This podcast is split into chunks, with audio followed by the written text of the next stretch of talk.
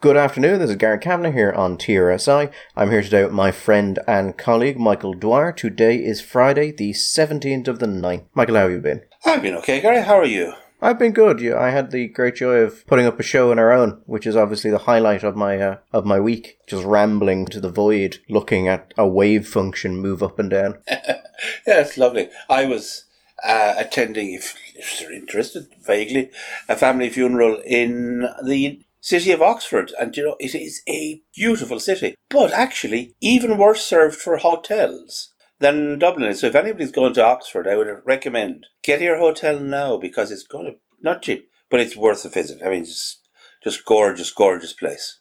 A good Chinese. One wouldn't want to be inconvenienced at a funeral or have one's tourism options limited. Indeed. But very often you need the cooperation of your relatives for that kind of thing. Well, I mean, one of them needs to die. It's not just that they need to die, they need to die at a, an appropriate time. So you're just waiting for one of them to kick it, and then in the will have written that they want the funeral somewhere in the Riviera. Now that would be a decent. That would be a decent idea, a decent send off.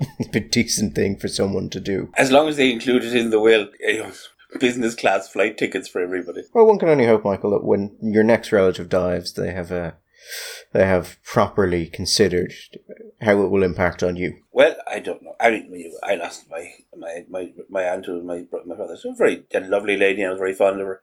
The thing is, Gary, that uh, as these things go, we are now. It's pretty well. My generation is now sort of gone to the head of the queue. So I, I I'm pretty much against the whole idea of the next funeral. I think at this stage we just draw a line under that and say, okay, enough with the funerals, no more funerals.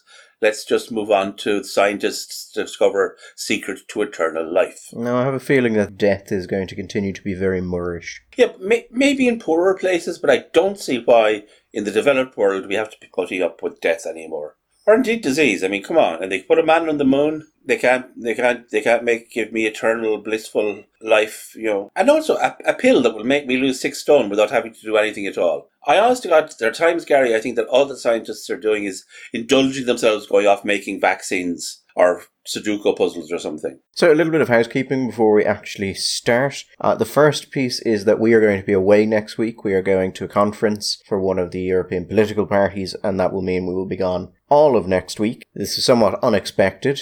As in, it was booked months ago and then we forgot about it. It's also possible that we might, in the grip of a glass of port, end up standing over a computer and a microphone and you never know if we might somebody interesting to talk to, Gary, that wants to talk to us. Who knows what we might do? And the second point is uh, about a statement I made in the last podcast about nurses, where I was talking about the average wage of nurses. There's two things about that. One was a contextual point that I didn't mention because we were talking about hospitals, so I had just assumed it was clear. When I gave the figure of the um, earnings of the average uh, earnings of nurses, that is full time hospital nurses, not nurses in general. And the second one was a mistake because I listened to an academic, Michael. I knew the figures and I saw an academic say something slightly different, and I was like, well, uh, I mean, they're an economist, they probably know. And yet again, trusting an academic screwed me. Yeah, uh, Gary, when will you learn? Yeah, so I said I, I gave the figures in euro, and they were actually in dollars. And I knew they were in dollars because I'd read the research but I assumed Sean Barrett just knew better than me. It's your sweet, trusting, innocent nature, Gary. It'll always, it'll, I said to you before, it'll get you to trouble, it'll keep getting you into trouble. I, I should know this from working with academics. You don't listen to what they say, you just tell them what you want. and ask them for a VAT invoice. So, that aside, a couple of things to go through on this podcast. The first one, and it's not actually political news at all, it's just a, a sad piece of news that I had meant to talk about in the last podcast, but decided to leave until Michael came back and that is that the comedian Norm Macdonald has died. I, I was saying to you, to Gary earlier, or to offer, I'm not, like I'm sure most adult people, I, if when a celebrity or a famous person or an entertaining person dies, you know, I, I find it kind of weird that people seem to take it very personally, but there have been, and this is now number three, that when someone, you hear someone is dead, it just really kind of hits. I was very annoyed at David Bowie because I'm a huge Bowie fan. Victoria Wood, uh, I thought was very sad because I thought she's enormously talented and I'd loved her for Raymond. And Norm MacDonald. And I'd say Norm is up there with, you know, each generation has its like its Cros, you know, Cosby, Pryor, Williams, Carlin, whoever. And for this generation, the last 20, 30 years, Norm Williams, def- Norm, has, Norm MacDonald has to be definitely up there. And he was very, he was a comics comic, wasn't he? I mean, that's one of the things, and this was before he died. The number of times you would hear comedians talk about other comedians, and Norm MacDonald would be at the head of the list. I don't think that he was an, a comic for everybody because, as I think it was Bill, might have been Bill Maher or it might have been one of the night show hosts said one of the things that I think was Bill Maher said he was a comedian who wasn't afraid of being subtle. He didn't even really care if the audience got the joke as long as he was happy that it was a good joke. He enjoyed it. And he, he was one of the very, very few comedians, he said that didn't care if he bombed as long as he was happy that the material was good. And other people might come along afterwards and look and think, God, that was hilarious. Just that particular audience. And If that audience didn't like it, Norm didn't really care. And he wasn't a true eccentric. I mean, Gary, how many are how many people in business, showbiz, are not in, in, in our lives? You you meet them and you think this is a whole confection. This is oh, I'm an eccentric. This is but this is a character they're playing. Everybody seems to be agreed that Norm Macdonald. This was who Norm genuinely was. He just was this slightly alternative way of saying the word. Is it what's the name of the American? He was one of the new heart, new heart, the new the new atheists. Harris, is it? Sam Harris. Sam Harris said, and I thought this was a really interesting point. He said, we're aware that there are different kinds of sort of neuropathologies, you know, in the world. So, say autism is not nowadays more considered to be, say, a disease or a condition, but rather it's just an alternative, an alternative neural arrangement that engages in the world in a different way to most people. And he said, and the, there are kinds of human diversity that we're completely unaware of, and that maybe that's and maybe someone like Norm Macdonald just had a slightly different brain organization, so that he saw things in a slightly different way. But also he he was capable. He said some shocking, shocking things as well, and the the capacity he had to make people uncomfortable. Some of the stuff was fantastic. Yes, I mean there is that story of how he got kicked out of Idaho. Go on. So they got invited to this big thing in Idaho, and uh, it was a couple of the SNL guys, and they said that you know there, were, there was this big golf thing the next day, and the the senator of the state or the governor of the state was there, and he was talking about how he was going to show him around and how happy he was to have him there, and it was a massive news story. There were thousands of people there uh, listening to him, and they were told, you know, this this was an all ages show, and they had to keep a PC, and they had to, you know, avoid any uh, cursing.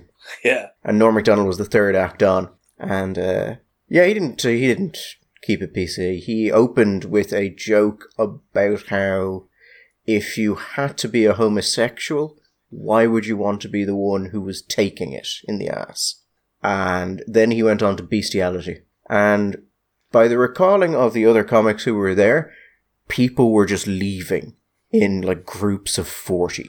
And by the end of it, only about 200 people had made it through his set. The thing about that is, Norman actually was a comedian who worked clean a hell of a lot of the time. And in fact, particularly latterly, was one of the things he wanted to do was clean. I didn't. He was very suspicious of comedians who used particularly language of a certain kind to to create the the butchers for this the, the show. But that but the problem there, I think, Gary is is telling Norm Macdonald to do anything is a recipe for just my favorite joke, which goes back to this is something we've referenced many times, is which he, if anybody's out there has ever seen, there's a show called uh, comedians in cars getting coffee, where Jerry Seinfeld of Seinfeld basically goes around with comedians, mostly some funny people, but just stand up comedians usually. And they drive around in a car and they get some coffee. And in, he does an episode with Norm Macdonald, which you can you can see on Netflix or possibly on YouTube. And it's very funny, but he tells a, a stuff which I know you you enjoy because I, I think you, you were the first one. You told me this first. I've seen it since they're talking about comic heroes, and he said that one of his great heroes that from when he was a kid in the seventies was Bill Cosby. Cosby was he? People don't know that now, but huge stand-up star. And um, of course, Cosby has since been consumed by the most bizarre and horrible scandal uh, uh, of what he, he of what he did, raping and drugging young women. It was just ghastly, ghastly stuff. And McDonald said to, to Jerry in response to you know the, the the question, you know, how does it affect you? Way seeing Cosby, he said he was talking to Patton Oswalt, and that he was also a comedian. He was in uh, people might know him from King of Queens. He's in lots of things, but he said Patton Oswalt said, you know, just oh, this stuff with Cosby is just awful. I mean, but you know, and Cosby, of course, was famous for giving these lectures, particularly to young black men, about how they should behave and they should, you know, support support their children and pull up their trousers and speak properly and all this. He's so he's he, he was this rather censorious figure, you know, giving these moral lectures. He said, you know what? The worst of it is just the horrible hypocrisy. And Norm pauses and says, I, I, I don't think he's, I don't think he's right. It's like, no, no. Ah, no. Uh, the worst thing is the hypocrisy. No. What do you think is worse? I think the raping. The raping and the drugging, you know, I think that's worse than the hypocrisy. One thing you gotta say about rape is most of them, I think, are hypocrites. There's very few rapists out there who say, you know what? I know it's not politically correct, but I love to be raping. Second hand like this, obviously, I'm not normal. I can assure you, it is brilliant. And it just, it's so him, but it's also so to the point. Because it's this critique of the way we speak and the way we, it's just this, how many times will you have heard, Gary, someone say something like that? Oh, but you know what? Do you know the worst thing about it? That, oh, just the, the hypocrisy of the man was. You're thinking, yeah, but really, was that the worst thing? Maybe the killing or the raping or the, the whatever it happens to be. Maybe actually, should we really expect a higher moral, truthful standard from people who rape or murder people? And that was, I think, encapsulated his uh, his his attitude. I would re- recommend that anybody that's interested should go on YouTube. There's masses of stuff on there. I would also say, look at a few bits because you kind of have to. I don't know if you you agree with this, Gary at the beginning, you kind of have to get into his voice because at, at the beginning, it's it's you, you kind of don't. Sometimes you don't quite get the point of him, but it you, a, a couple of goes you to get into his his rhythm and his voice, and after that, I just think he's just very very funny. Yeah, he has a very particular um, cadence and a very particular type of delivery. It's actually quite interesting to look at his jokes because a lot of them simply do not work without being delivered by him. Like they would be immensely difficult to get for anyone else to get actually any laughs from.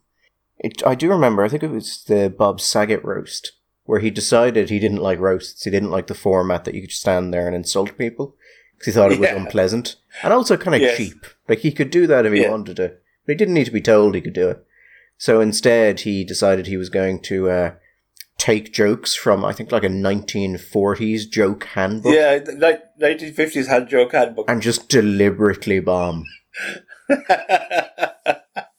Deliver them. Uh, and part of it is recorded, but I, I, am told there's actually a much longer part of about 20 minutes where no one knows what's happening. And when you look at the roast before he goes up, everyone is insulting everyone. It's all very loud.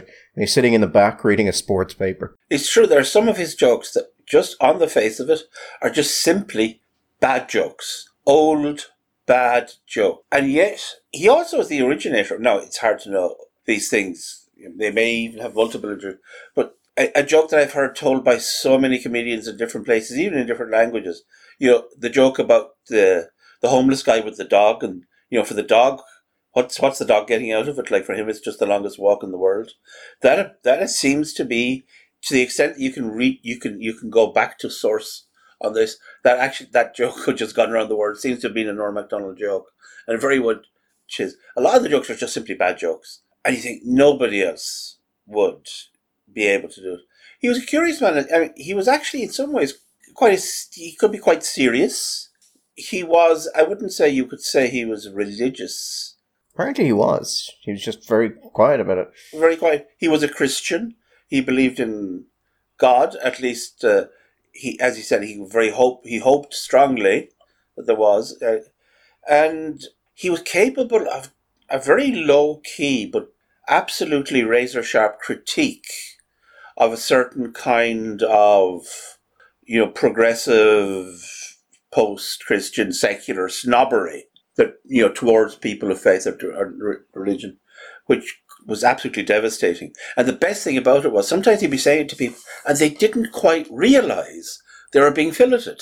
One of my favourite things he ever said was a tweet he put up, and it was purely for the reaction it caused. He put up a tweet that said, um, The Enlightenment has turned us away from truth and towards a darkling, weakling horizon, sad and grey to see. The afterglow of Christianity is near gone now, and a Stygian silence lurks in wait. Which is mostly just responded by confused people going, Is this. Is that a bit? is this? Are you doing a bit now? Is this? Is this funny? Should I laugh now, or should I what? Did you ever hear um, him talking about his favourite stand-up joke? Wait, go on. So he's a massive fan of David Letterman, and he brought it up when he when Letterman was retiring. Norm Macdonald was the last comedian brought on because mm-hmm. Letterman and Norm Macdonald got on really well, and uh, he talked about it before as well. How this was one of his his favorite jokes, and his favorite joke from stand-up. he said he saw it when he was thirteen or somewhere around that age. He was young, and he saw Letterman doing a stand-up. I don't think even most people at this point remember Letterman did stand up. And apparently he hated it. He was brilliantly good at it, but was deeply uncomfortable with the, the with the business of show business. But uh, the the joke, which is, is Letterman's joke, was uh, how he had been in town the other day and he had seen a, a garbage truck, and written on the, the bottom of the garbage garbage truck was a plaque which said, "Please do not follow this garbage truck." And Letterman said that that another of life's simple pleasures ruined by government bureaucracy. anyway, Norm MacDonald, requiescat in pace. Oh, as much as I would enjoy talking about Norm MacDonald's jokes, uh, and they are well worth looking at, we don't have a lot of time today, so I think we will we'll rapidly move on. Um, we talked a lot, Michael, about how Micheál Martin will lead to the collapse of Fianna Fáil and Sinn Féin becoming the largest party in government. Up to this point, we thought that would require an election. But in a um, just in a sign of how innovative Martin actually is, he's allowed Sinn Féin to become the largest party in Parliament without an election by having one of his own members resign. He has indeed. It's uh, a devilishly clever way of doing it. I mean, I've got to admit, Michael, I just didn't think you could get here this quickly. And again, without an election. That's usually a very important part of these things. But he's just managed to totally cut it out. He had a plan. He had, in Baldrick's word, a cunning plan. He said, okay, I'm going to take an incident where a minister in the government from Fine Gael, the ancient enemy, is going to have cocked up something so badly and then cocked up the follow up to it again and again that no reasonable person could possibly look at emotional confidence and say, this is just the usual political nonsense, although it is just the usual political nonsense, but it's also perfectly reasonable to, for the whole of the Dáil to go around. You know what, Simon? I was very fond of your father, but I'm sorry, it's, it's time to say goodbye. And he then, on the penalty of expulsion or suspension from the parliament for six months, he told his Fianna Fáil TDs they must support the fatally wounded and obviously incompetent Fine Gael minister in a, in, a, in a vote of no confidence tabled by Sinn Féin. Now, I noticed, have you noticed the way the word re, Fianna Fáil rebels or rebellious Fianna Fáil TDs is now being put in inverted commas? And I think for very good reason. Yeah, I mean, if you can, if you can screw up like Martin has screwed up, and you have a situation like this, where, I mean, the review just came out and said that one of the major things they did to damage themselves was in the own Harris uh, confidence vote, vote with Harris. And then they just did it immediately again. And also, big issue was their incapacity to differentiate themselves positively from Fine Gael and establish their own unique identity on any issue. So naturally, that's what we do is support Simon Coveney. It was a day after the release of that report, which said those things, that they announced that uh, any Fianna Fáil TD who voted against it would be suspended for six months. And you did just have to have a little bit of a man is not a learning animal. No. And yes, you could say, well, the program for government required it, but there's yeah, there's being required to support the government, and there is this. The program for government also required Simon Coveney not to make an absolute horlicks of this situation and inform the, the cabinet and tell the Taoiseach and not go in front of the Dáil committee twice and tell a story that frankly children who haven't yet made their first Holy Communion wouldn't believe. Oh, did you see?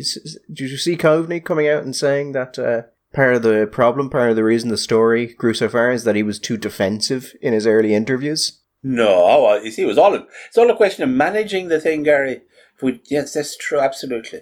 The problem there is is that if anyone were to go back and look at his early interviews, certain things said in those interviews no longer seem to align with reality. Or at least don't seem to align with things that are being said in interviews now. Yeah, so it's just a little bit of I should have been more aggressive. There would be a sort of a um maybe you should have just said different things entirely. Anyway, the, the, the upshot of the whole thing was that Fianna Fáil rebels turned out very much to be in the Sherlock Holmes tradition of the dog that didn't bark in the night. They're all very rebellious when they're in the back room, and Foley's possibly, but they're not rebellious when it comes to this. Bar one notable exception, a, a man who has, out of I don't know, Gary. People who know the man well maybe say, no, no, it's absolutely brilliant. He has been a TD who has continually surprised me, and I'm not just, and I'm genu- I'm not being sarcastic, and I'm not being undermining, but I, on a number of issues, this uh, Mark McSharry has sh- has shown himself to be a man who actually thinks about, appears at least to think about something, and then change his mind if he somebody else can come along and convince him of the, the there's a better argument, and then come out and he he, he takes action. Uh, now, Mark McSharry has been a critique a critic of Mark. There's no doubt about that. I don't know if there's personal animus there, but he did say that Fianna Fáil under Micheál Martin is an undemocratic totalitarian regime. It's quite harsh. It was quite harsh, but I think the general point I'd make about the McSharry thing is it is obviously ludicrous to tie yourself to this affair in any way. This is an entirely Fine Gael fuck up, and any Fianna Fáil leader worth his salt would have made use of it in some way. And Martin has instead tied himself to something which has the potential to be damaging to his own TDs. And if the only person in Fianna Fáil willing to actually point out that this is a ridiculous state of affairs in any way that will make an impact is Mark McSharry. the party is fucked.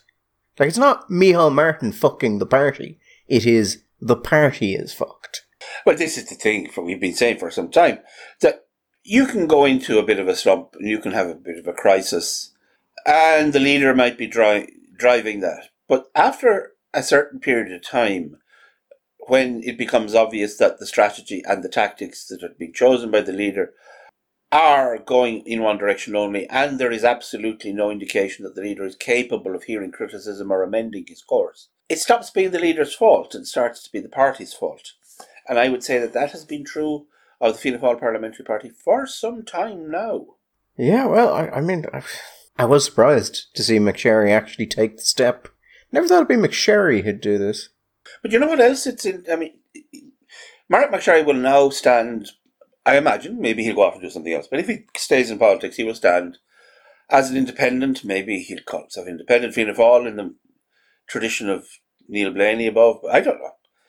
But I would say that there is a very decent chance that Mark McSharry will be re-elected in the next one, and he will join the the ever swelling ranks of independent TDs in uh, in the Dáil, particularly. I mean, in in the West. Uh, I say I say that in the, uh, particularly in the West. I mean, like my own constituency has returned an independent. I think. Do you know what strikes me now?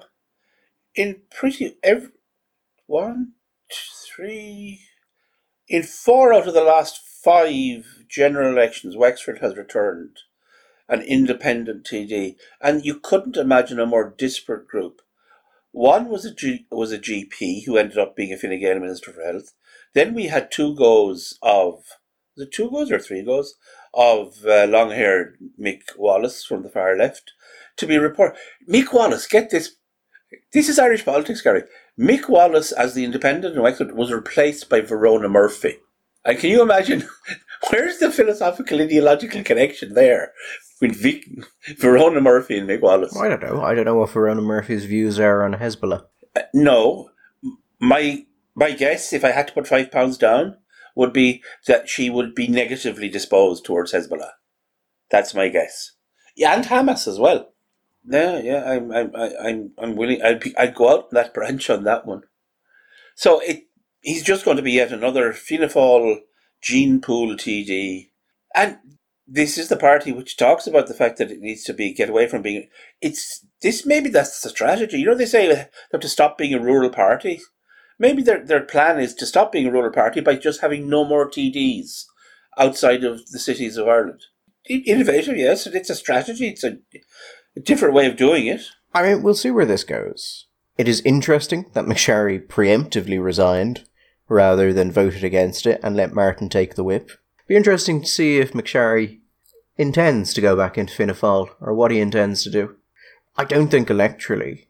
Like, the Fianna Fáil grassroots are in such a state and they're so despondent that he can probably take them with him. I would say so. Remember, he's also, I mean, he's, he's not just uh, Mark McSharry, he's Mark McSharry slash Ray McSharry, who was a towering figure in that part of the world and in Irish politics generally. Uh, I don't. We will see, but I, I, I would I would take him to be short odds to be re-elected. Yeah, and I'm, I mean, if you're with a party that could be as low as you know eleven percent, uh, probably not a bad idea to consider how you break away from that party. And this isn't a bad op- opportunity to do so. I think it's a very good one. I mean, if you're going to choose your, your battles, he, he's also established himself that this isn't just a sudden, oh God, let's break for the hills because things are going so. McSharry has been a consistent critic of the, the leadership. He's been consistent on this issue, and now he's just, in a sense, it would have been, what, God, hypocrisy, in a sense, to vote for Coveney, but there you go. I know, I just, I'm, I'm so used to this happening in Fianna Fáil. There's always that little bit of surprise when someone goes, actually, I'm just done. It's like, oh, you actually meant some of that then. Oh. And it wasn't just a general leadership belly aching or I want to be in control. Once upon a once upon a time, very very long time ago, Paddy Hillery made himself immortally famous amongst political nerds in Ireland from stating from the podium in the Ard Fheis when the great uh, the Arms crisis and all that was going on and the great and he shouted, "You can have Boland, but you can't have Fianna Fáil." The thing is, Gary, Fianna Fáil was a far better prize then than it is now. So if you were to shout, you can have McSharry, but you can't have Fianna Fáil. Well, you know what? Fáil ain't what it used to be. And how this actually works out is largely going to depend on the results of the next election. If McSharry gets back in, a load of the Fianna Fáilers lose their seat. Well, this was a prescient and reasonable move from a politician of talent. And if that doesn't happen, well, then it was a foolish move caused by someone who couldn't handle Micheál Martin and not being leader himself. Yes, the truth will change depending on the outcome. Yes, yes, that's history, though. That is history. History, as we know, is written by the losers. So, on the no confidence vote, Simon Harris got named under Dáil privilege by one of the Sinn Féiners as the person who leaked the cabinet appointment. Now, there is no evidence for that. No, there isn't. And as a spokesman for Mr. Harris said, this is a clear misuse of Dáil privilege, and it is untrue. Mm-hmm. Mm-hmm. Mm-hmm. Unless it's not. Yes. Well, yeah, yes, it seems. Or if it was true, it would actually be perfectly reasonable use of Dáil privilege. It seems remarkably unlikely that someone of the character and track record of Simon Harris would deliberately leak uh, uh, something from the cabinet, something which is protected by constitutional uh, re- uh, regulation and uh, court precedent, which would result, Gary. I mean, I think you have to be aware of the consequences. There was a real risk, and it may even have happened that Simon Coveney may be a fatally damaged politician now, who no longer would be regarded as being the next in line to be leader of Fine Gael after Leo Varadkar goes. I mean, there's no way inside the world Simon Harris could have wanted that kind of thing, that kind of damage to be done by to his friend and to his colleague and his party. I mean, that would be I, I, inconceivable, frankly. I mean, I, I, I don't know what kind of weird conspiratorial mind you'd want to have to think that there's some that Simon Harris could want that. I mean, God knows. I mean, it must have been some dirty Fianna Fáil or, or maybe a Green. Nobody's looking at the Greens, Gary. What were they doing? I think the the interesting thing here is that um, Simon Harris is, of course, saying it's absolutely untrue when you know, the original namer has said they've no evidence, but they're just talking about something that is common knowledge, and that there were certainly rumours to that effect, Michael, that this was in fact Simon Harris. And of course, there were things that were published in papers which narrowed it down to one of only a couple of people at the cabinet table, one of whom was Simon Harris. Effectively, that's gossip. I know that's that's just hearsay and, and gossip, Michael. It does seem like something that Fine Gael could put a fork into pretty easily, though, because that uh, information was leaked during a cabinet meeting. And surely it would be a simple thing, Michael, to, let's say, check the phones of all of the cabinet ministers. Yeah, but considering that uh, criticism was made, say, of Micheál Martin as being engaged in an undemocratic totalitarian, rule, the optic of demanding that people hand over their phones, you know, their personal telephones with all of the personal information that might be on those so that people could check up on the back of an accusation from a Sinn Féin TD. I don't know. I mean, do you want, do you want to put into, give into that kind of pressure? I don't know. I think there might be a general argument there, Michael. No, it's only you know a small argument that if a government minister breaches the terms of the constitution and commits an arguably criminal act, you should probably actually chase that up, as opposed to just saying we're not going to deal with it and then letting other people make political use of it. Well, maybe, I don't know. It feels like you're giving in to Sinn Féin, though. Just, I mean, even, you know, safe, just because it, it, a possibly criminal act occurred, does that mean that you have to investigate it? I mean, are we are we going around the country investigating things just because they might have been criminal? I mean, generally, yes. I would say we probably should. Well, yeah, but do we? No, no, no. But it's it's an aspiration, I think. It's uh, yeah, and there's all this talk about you know, traps being laid and stings. It's uh, it's all very cinematic. It is, and of course, Simon is is currently taking legal advice as to whether he can make a uh, you know he can make a complaint about this as an abuse of Dáil privilege. Oh no, that's that actually. That's actually the thing that kind of amused me was uh, you don't have to investigate whether or not you can make a complaint, Gary. You can make a complaint. Anybody can make a complaint, and I just love the, what was the I can't find it here. Uh, the uh, he was he was considering whether or not there was he should actually move this forward and make a complaint. You know, if things untrue and somebody's made a statement about you in the Dáil in a fashion which is considered it would it seems to be that normally if a, if a, if a deputy was going to make this kind of accusation about another member of the house that they would advise the chair that they were going to do that and then i don't know the chair maybe would advise them on the protocols of whether or not he should do this and whether or not there should be evidence he should enter in to into the Dáil record what whatever. But that it was done in such a way that doesn't wasn't the the normal process. Anyway, if somebody has made an accusation which is blatant and untrue and impugns your character and is possibly a criminal offence, well, I don't see what the complicated thing. You just go ahead and make the complaint to the Dáil Committee. Why would you sit around saying, "Well, is this really the case that maybe I don't know and did he but no you just make the complaint yeah I have seen some people saying that um, these sort of leaks are not criminal offences which is odd because I can seem to remember Michael Charlie Flanagan when he was the Minister of Justice warning people that leaking from the cabinet was a criminal offence. But I think that was said after leaks that uh, everyone agreed were bad leaks, bad leaks, and and these are the sort of leaks that are um, maybe not bad leaks because they're damaging, and no one really wants to look into them. By which I mean Fine Gael doesn't really want to look into them, and Martin is there.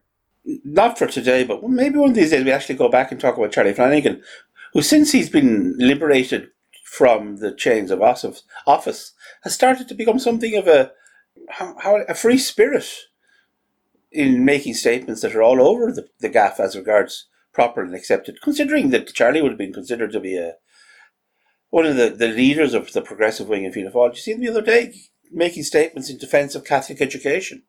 I have to say, I was quite. And that's not. This has been a, a number of these coming from Charlie crit- critiques of the the current administration, and in fact of the handling of all of this varied.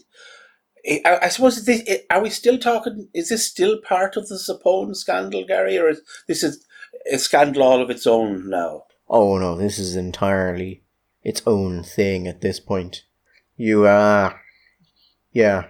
No, this this has gone badly. This this is going quite badly.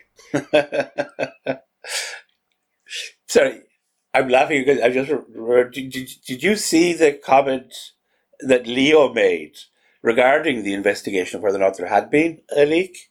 Um, this was they were asking um, they were talking to uh, Fine Gael TD Colm Brophy was being asked about this and whether or not he'd been briefed by Leo to say this. I am I'm not sure, but it has the resonance of it. When Brophy was asked if Fine Gael leader should launch an investigation into who leaked the information, Brophy said, the job of investigating a leak actually falls to the Taoiseach. So if the Taoiseach wishes to set up a legal investigation, he is fully entitled to do that. Yeah, that's unlikely. But I think that's that's just another good one for Fianna Fáil TDs. That not only are they now supporting Simon Coveney, immediately after they published a report saying that they absolutely shouldn't do something like that, now they are the people holding up an investigation into a minister breaching the uh, constitution. Was it Noonan the last time? I think it was Noonan, the la- Michael Noonan, the last time said that leaks from cabinet were firstly a breach of the constitution, but also illegal under the Official Secrets Act. It was around that time that there was there was discussion debate about it, but that the the courts had held that it was clear, in fact, that there was there was no conditionality about the uh, confidentiality of the, of the cabinet, that it was straight and up. I take now that it's useful for the coalition to say that these sort of things are not criminal affairs, but I would quite like an explanation of why they were criminal affairs in 2018s and a grievous breach of the constitution, and now they're just so trivial we're not even going to look into it. Because, Gary, the words that I often quote of Bertie Ahern, that was then and this is now. And, you know, keep up. And were the laws passed? Did they amend the Official Secrets Act? See, Gary, you have this notion in your head. It kind of surprises me for someone who's been paying sort of the close attention to Irish politics for a little while that you have been. This that Fine Gael is the party of law and order. Now, it may sell itself as the party of law and order, but it, the truth is, as a, a, long-standing Fine Gael activist of our acquaintance has often said to me, he said, Fine Gael, the party of lots of order and fuck all law. My one of my favourite political moments for, if you like, sort of the sense of the dif- differentiating, difficult to differentiate parties was in a, a, debate in the coming up to the, I think it was the 2011 general election. And the, the, the then Fianna Fáil minister was on the radio and he was up against his Fine Gael counterpart. And the Fine counterpart was baiting the desk and shouting, saying, this must be done and that must be done. And whoever, the, remember, this was the election that Fianna Fáil knew that they were going to be absolutely mortified at. So uh, there was a certain, at times, resignation and a, a low energy that you were getting from their spokespeople in the run up. And I can still remember the, the, the minister sort of sighing a tired sigh.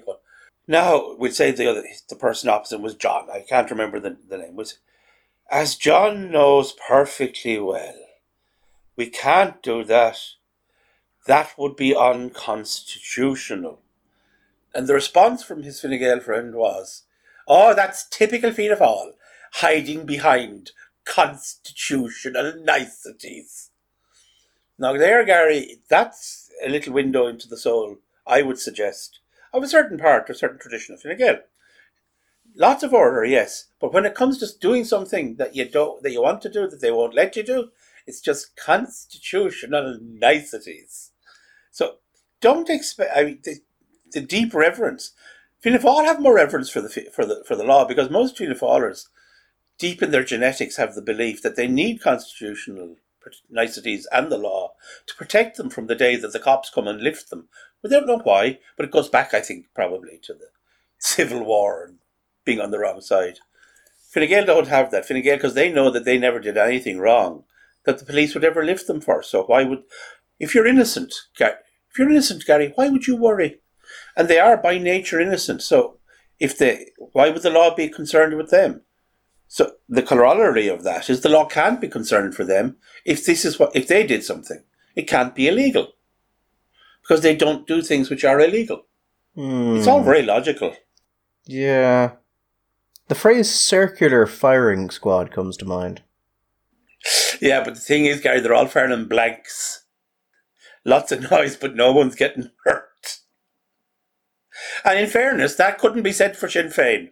That's topical humour. Topical humour there, you know. It'll be interesting to see where they go with this. This is, has just been a, a shit show of incompetence from pretty much all levels. Harris may make his complaint, no evidence to say that he's wrong, and there can be no evidence because Martin is not going to investigate this, and the journalist he leaked it to is not going to disclose the source.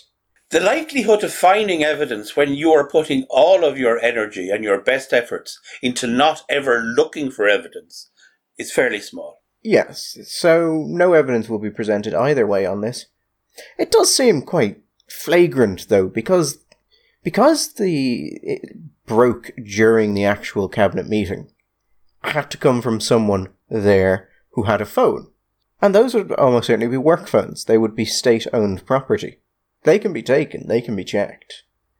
And the fact that no one has even bothered to do so, it's a bit of yeah, it's a very laissez-faire Why would you go looking for something when you don't want to know the answer?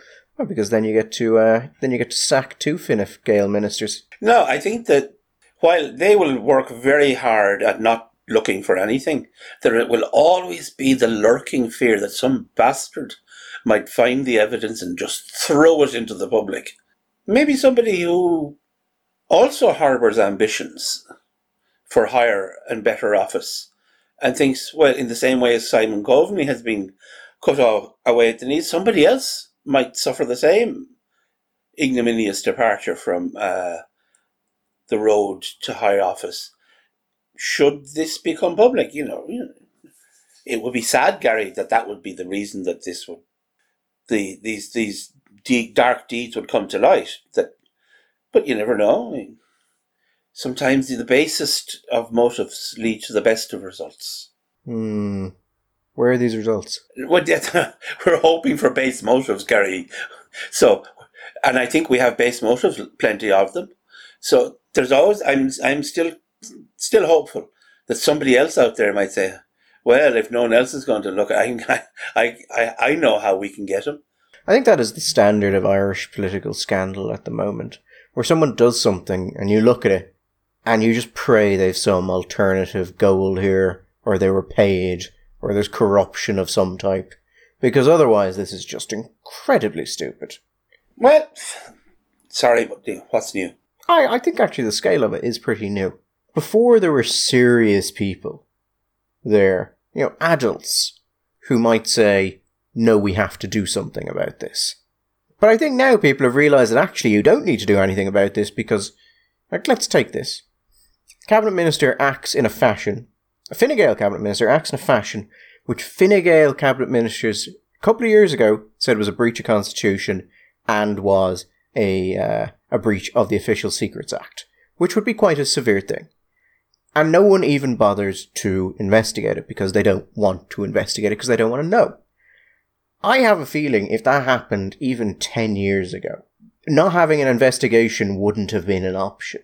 Well, you might have had an investigation, but again, it would have been much, I suspect, much like the kinds of investigations that Sir Humphrey would have had in Westminster, uh, where everybody knew that the purpose of the investigation was to find the findings that had been decided before the investigation had ever begun. Gary, it was my belief that a former leader of Fine Gael and Taoiseach of this country, after the 2011 general election, I'm not naming names, it was my belief that he was on a, on a number of occasions less than frank with the Dáil, and I thought that he could have, le- that some of the statements could at least have borne up fairly severe scrutiny and questioning regarding st- statements that were made to the Dáil, And I may have been completely off the wall wrong about that.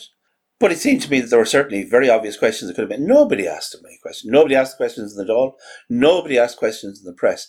I think what will hold a, an administration to account and which will force an administration to behave in a fashion which is more transparent and will demand investigation of this kind of thing is when you have the fear of the press, the fear of the media, that if you don't do it, the media will do it for you and they will fuck you over in a way you can't manage it. And if you do it yourself, at least you have some control over it.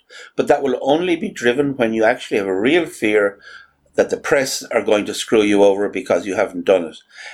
And I don't know if you want if you want to point out something that has fundamentally changed, and it's not that I disagree with you about regarding the lack of a- adults in the room, I, I think that is true. But I think fundamentally what has changed regarding this kind of thing is not the lack of the adults, but the lack of the other adults in the other room that are going to keep them in line. And I think that's the real story. That, that they, there's no, there doesn't appear to be a fear that if we don't do this, the, the media will. How many stories have you seen in the press which have been decrying the fact that there was, in fact, a breach of cabinet confidentiality, that this was a breach of constitutionality, and it was almost certainly an offence against the Official Secrets Act, and there must be an investigation. I haven't. I have yet to read that story in the press. There must be an investigation. The phones must be taken in. They must be confiscated. The guards have to be called in. There has to be an investigation. I haven't read that story yet. It's a point that's been brought up by journalists during press conferences, but I don't think it's made it into any of the um, written communications or the written And pieces. at this, when when did this story break? When does the the Zappone Gate, the, the leak that all started all of this? When did that leak? I mean, it's quite some time ago now, and that surely by now, if they were going to write that story, that story would have been written, and not just by. And I'm not saying just by one person. It can't always just be Eilish O'Hanlon or David Quinn or John Downey or or Larissa Nolan. Uh, It has to. There has to be more than one person. That should have happened. But for all I complain about politicians in the cabinet just not being terribly serious, most journalists aren't either. They look at this and they'll see all of the, the shininess of the cronyism stuff and whether or not it was that or exactly when it happened. And that's fun and that gives you something to write about. And most of them are not even going to consider the constitutional argument on it. Also, the other problem there is you have to get that through an editor. And it can be true, but it can also be problematic to print because it damages your relationships with uh, the government and with ministers in the Yeah, government. I- now, the fact I- that it absolutely happened, and unless Fine Gael ministers have previously lied about the consequences of doing such a thing, it would appear to be clearly illegal and a breach of the constitution, and that should be a serious matter. It's not an attractive, interesting, shiny matter. So it just doesn't get mentioned. I'm sorry, I don't, I don't agree with that because this headline: Cabinet Minister in criminal investigation. Cabinet Minister breaks law. Cabinet Minister charged with criminal act.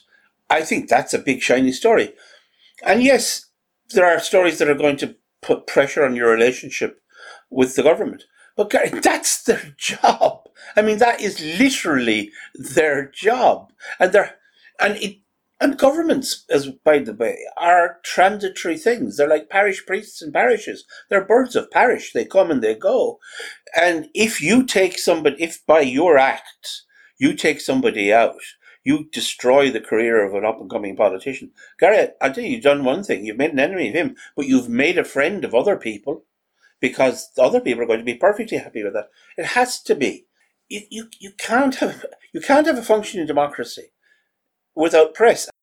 Michael, I would make a, I would make a different point slightly. Then it is in the interest of the media not to make that part of it a story, because the the story there is that if someone did that, well, then a member of the media facilitated that. They allowed that to happen, and they published that material therefore, thereby promoting it happening again. And do you really want to start? Does does the media really want to start talking about the fact that leaking information to the media in certain circumstances can be a criminal offence? I don't really think there's a lot of incentive on the media to do that. I think that there's a qualitative difference. I mean, I'm, not saying it, leaking is something that happens, and in a sense, government, modern governance would find it very hard to work without leaking of some kind. But this is, I think, a substantially, a qualitatively different kind of thing. And as regards being the guy that did it, that broke the story, that brought the spotlight on this, well, you know, that's the guy that gets this, he gets the big name, he gets the big story. There were a couple of the people called Woodwards and Bernstein that broke a story sometime in the early 70s in American politics. They made a film out of it, Gary. There are people still talking about it. They still they went on for, for 50 years living off the back of it. Now, it was a big story, and, you know, taking down the President of the United States might be even bigger than taking down a cabinet minister in Ireland. But still, if you have the chance, you have to do it. If you've got the guy, if you're a journalist, you're a political journalist, and you've suddenly there, and you've got your, you've got your, your rifle up, and suddenly, big juicy head of a cabinet minister comes right into the middle of your crosshairs. You have to pull the trigger, or else you're. Why else are you there? Gript has published a piece on that. I know because I have written it and I have said that whoever is responsible should be sacked and then criminally prosecuted, and it was it was all of these things clearly.